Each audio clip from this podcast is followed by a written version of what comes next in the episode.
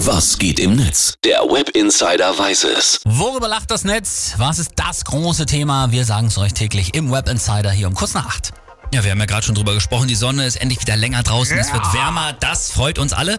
Aber das bedeutet, es sind jetzt auch wieder super viele top motivierte Jogger unterwegs.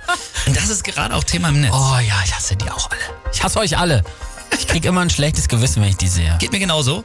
Das Gute ist, das Internet ist absolut auf unserer Seite. Dieses Finally. Mal schon so. Es geht äh, nämlich eigentlich die ganze Zeit darum, wie man sich am besten davor drückt, joggen zu Finde gehen. ich sehr gut. Hier mal ein Beispieltweet von nicht Chevy Chase, der schreibt, äh, warum ich nicht joggen gehe. Be das Bett passt nicht durch den Türrahmen. Ja. Ich möchte auch keine Leichen finden. Ich habe Angst, dass mich die Müllabfuhr mitnimmt. Der Kaffee schwappt auch ständig aus der Tasse. Und ich bin froh, wenn ich nach dem Aufstehen weiß, wo ich bin und wie ich heiße. Ist auch richtig so und es ist wirklich immer so, es werden immer die Leichen von den Joggern gefunden, ne? Stimmt. Wo er recht hat, hat er recht. Oh. Tim Reichel schreibt, äh, wie sich die Zeiten ändern. Erstes Semester im Studium. Ich gehe um 6 Uhr joggen, ein Besoffener blockiert meinen Weg. Im fünften Semester, ich komme um 6 Uhr vom Feiern, ein Bekloppter rennt mich fast um. Sehr gut.